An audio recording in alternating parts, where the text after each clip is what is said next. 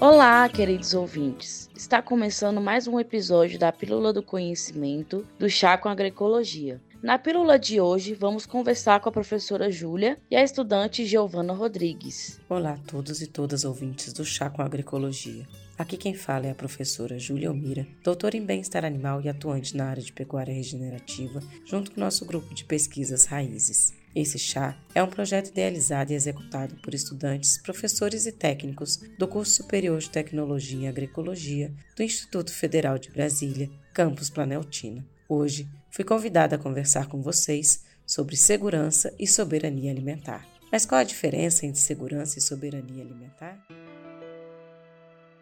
Nesse momento tem gente morrendo de fome no nosso Brasil. É a tristeza que a sociedade consome.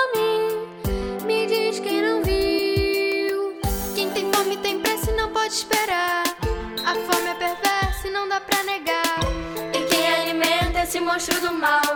É a desigualdade social.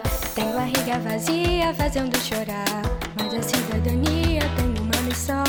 Fazer esse mundo se mobilizar para nunca mais faltar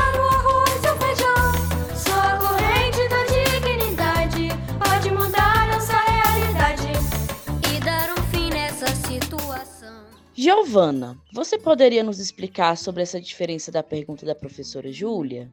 A segurança alimentar está ligada a assegurar o direito à alimentação para todas as pessoas em quantidade suficiente. Então, numa interpretação simplista, segurança alimentar significa não haver fome, considerando inclusive que o direito à alimentação deveria ser garantido para todas as pessoas, independentemente de classe, renda, profissão, estarem em situação de cárcere, por exemplo. E soberania alimentar já é um conceito mais complexo, é, cunhado pela via campesina, e está ligado a não somente não passar fome, não somente ter o básico para se alimentar, mas que essa escolha pela segurança alimentar seja pautada através de respeito à cultura alimentar local. Então, soberania alimentar é não só não passar fome, mas escolher o que se come e que isso seja feito de uma maneira mais local, por assim dizer. Muito grata com a sua participação, Giovana, e bem-vinda sempre. Professora Júlia, o que você tem a nos dizer sobre segurança e soberania alimentar? Bem, o conceito de soberania alimentar nasceu na década de 70, mas Somente em 1996 chegou na sua definição atual, que inclui diferentes variáveis econômicas e socioculturais. Essa definição foi estabelecida na Conferência Mundial de Alimentação de Roma em 1996, e conforme a FAO, a segurança alimentar ocorre quando todas as pessoas têm acesso físico, social e econômico permanente a alimentos seguros, nutritivos e em quantidades suficientes para satisfazer suas necessidades nutricionais e preferências alimentares, tendo assim uma vida ativa e saudável. Então fica claro que alimentos livres de agrotóxicos e de transgenia fazem parte de uma segurança alimentar da nossa população. Além disso, a gente presta atenção em outras quatro variáveis que devem ser bem apresentadas, que seria a disponibilidade do alimento, ou seja, políticas públicas que permitam que a gente tenha alimentos saudáveis disponíveis para a população o tempo todo. E aí entre as políticas de importação desses alimentos ou de produções locais. A estabilidade, a insegurança alimentar, ela pode ser transitória devido a campanhas agrícolas ou ciclos de crises econômicas. Para evitar isso, a gente tem os armazenamentos desses produtos. O acesso também. A falta de acesso a alimentos Pode ter razões físicas, devido à quantidade insuficiente de alimentos, ou populações isoladas, ou ainda o que estamos vivendo atualmente, que seria as privações socioeconômicas, preços elevados e falta de recursos monetários da população de adquirir esses alimentos. Também temos o consumo dos alimentos, deve estar relacionado com as necessidades nutricionais e preferências alimentares da população. Devemos ter direito de escolha do que queremos comer e ainda conseguir comprar e ter acesso aos alimentos que nós queremos. A valorização da agricultura familiar permite a soberania alimentar, como também a segurança alimentar, uma vez que são eles os responsáveis por produzir nosso arroz, feijão, mandioca e grande parte dos hortifrutis que consumimos. São eles que irão guardar as sementes tradicionais ou as raças de animais nativas impedir que fiquemos à mercê das commodities para sempre. Então, políticas públicas que valorizem a agricultura familiar e que faça uma produção mais sustentável e ecologicamente viável é o que vai salvar a nossa população da fome. Já a soberania alimentar, ela está ligada mais a uma questão econômica e política, que é a garantia de que um povo possa produzir alimentos da sua maneira sem depender de poderes externos. Então, é a capacidade da gente ter acesso ao nosso alimento e à produção dele, sem depender das commodities ou de pacotes tecnológicos. A Rede Brasileira de Pesquisa em Soberania e Segurança Alimentar divulgou no início de junho de 2022 a nova edição do Inquérito Nacional sobre Insegurança Alimentar. Este documento traz dados ainda mais graves sobre a alimentação dos brasileiros, dizendo que 33,1 milhões de pessoas estão na situação mais grave de insegurança alimentar no país. Isso quer dizer que 33,1 milhão de pessoas não têm ou não sabem o que vão comer nas próximas refeições ou passam o dia inteiro sem ter alimentos. Esse retrocesso é causado por desmonte das políticas públicas de combate à insegurança alimentar no Brasil. As políticas públicas são muito importantes para a gente conseguir mapear e garantir que cheguem alimentos às populações mais carentes ou a populações isoladas. Para se ter uma noção do aumento da fome no Brasil, em 2020, 9% da população estava em situação de fome. Hoje, 15,5% dos lares estão em situação de insegurança alimentar grave e 125,2 milhões de pessoas vivem com algum grau de insegurança alimentar.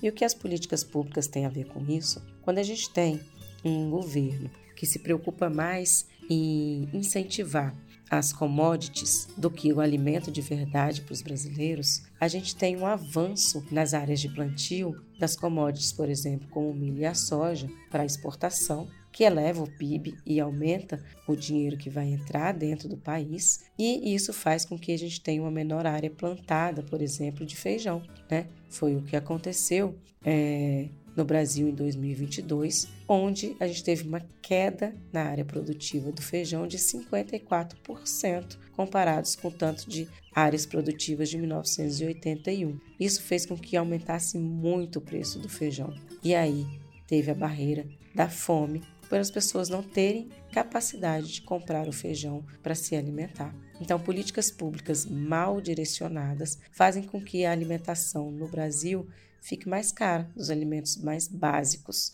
em detrimento do plantio e da exportação dessas commodities que muitas vezes vão para uma alimentação animal ou pouco direcionada para alimentação humana, mas para fora do país. Temos que pensar em políticas que tragam alimentações saudáveis, sem agrotóxicos, sem transgênicos e que tenham uma produção local diversificada para atender às necessidades dessas populações e não uma política que sirva para enriquecer a elite do agronegócio. Uma outra questão importante de ser falada sobre a segurança e soberania alimentar é o alto crescimento das alimentações ultraprocessadas. Então a gente vive uma onda de pessoas querendo diminuir a quantidade de alimentação, né, de consumo da carne. Como que essas pessoas estão querendo substituir esta carne do seu prato? E muitas vezes essa substituição está sendo feita por produtos ultraprocessados de soja, muitas vezes transgênicas outras vezes não, mas que são produtos que têm alto grau de nitrito, de nitrato e que não trazem muitos alimentos saudáveis, né, nutritivos para a população, numa forma enganatória de carne vegetal. Né, ou leite vegetal, enfim. E as pessoas acabam deixando de consumir um alimento natural mais rico em nutrientes por uma questão de propaganda por alimentos ultraprocessados, saudáveis e ecologicamente corretos, que muitas vezes não são e só trazem problemas de saúde devido à grande quantidade de nitrato, nitrito, né, de conservantes e de aditivos que tem nesses alimentos, trazendo prejuízos para a saúde. Quando a gente fala de segurança alimentar, saudável, né, um alimento saudável, a gente não está falando só de pessoas magras, com fome, né, desnutridas, mas a obesidade também é um grave problema. E é também um problema de desnutrição, porque são pessoas que estão consumindo alto grau de gordura, de alimentos ultraprocessados que não são nutritivos e acaba gerando uma doença que é a obesidade. Enfim, precisamos repensar muito nessas nossas práticas de consumo. É mais fácil a gente abrir embalagens do que descascar os produtos. Quando a gente fala de segurança e soberania alimentar, a população ela tem que ter acesso facilitado, barato e diversificado de produtos que elas possam descascar mais do que abrir. Fico triste em ver várias pessoas, para enganar a fome, consumindo grande quantidade de miojos, por exemplo, né? ou de enlatados. A nossa saúde vale muito a pena. Mas ao mesmo tempo, a gente tem que questionar também essa política do pacote de veneno. Aumentou muito e muito mesmo a quantidade de venenos que foram liberados no Brasil para a produção alimentar. E isso traz uma insegurança alimentar também para os brasileiros, que não estamos tendo acesso a alimentos seguros políticas públicas que proibiram a Anvisa né, e os outros órgãos de inspeção de pesquisar a quantidade de resíduos de agrotóxicos que tinha no alimento e as políticas que querem incentivar o autocontrole das empresas só trazem mais insegurança alimentar para a população, uma vez que a gente está consumindo alimentos que não são seguros para a nossa saúde, que podem estar contaminados com produtos químicos e que mais tarde podem nos trazer câncer, quantidade de autismo na população, enfim, são muitas coisas que devemos pensar em relação à segurança e soberania alimentar. E muitas vezes escutamos pessoas mal informadas dizendo que a produção agroecológica não consegue matar a fome no mundo. Mas o que na verdade que não consegue matar a fome no mundo são as políticas públicas mal feitas, não pensadas na população, e não o jeito de produção desses alimentos. Se o agronegócio fosse para matar a fome no mundo, a gente não teria esse estouro de fome acontecendo em 2022, quando o agronegócio brasileiro bateu recorde de exportações de milho, de soja, quando o Brasil é o maior exportador de carne do mundo. Por que, que sua população passa fome? Então o erro não está na forma da produção, e sim na forma de distribuição desses alimentos para a população. E a agroecologia ela vem com esse viés de uma distribuição de alimentos mais justa, ecologicamente sustentável e economicamente viável. Podemos sim matar a fome do mundo produzindo com a agroecologia, pensando nos princípios agroecológicos. Então, convidamos vocês a conhecerem um pouquinho mais sobre o que é agroecologia e como podemos trabalhar essas políticas públicas de forma mais sustentável, mais justa e pensando principalmente nas minorias. Um grande abraço e espero ter podido contribuir com vocês um pouquinho mais sobre esse tema de segurança e soberania alimentar. Esperamos que tenham gostado dessa nova repaginada do Chaco Agroecologia. Não se esqueçam de mandar sua sugestão, ideias, elogios e reclamações. O nosso e-mail é chacoagroecologia.gmail.com E também nos siga no Instagram, que é arroba chacoagroecologia. Segunda-feira acordei contrariado, sonhei com o supermercado, mas não tinha o que comer. Virei de lado, vou dormir mais um bocado. Tô com sono perturbado, mais tarde vou resolver. Ao meio-dia, como a fome não sumia, eu fui na casa da tia e pedi pra me benzer. Ô oh, sem prato de arroz com ovo, feijão, farinha e couve, talvez possa resolver. Nossa, que fome que eu tô! Passei o dia inteirinho sem comer. Eu já não sei o que fazer da minha vida. Por um prato de comida posso matar ou morrer.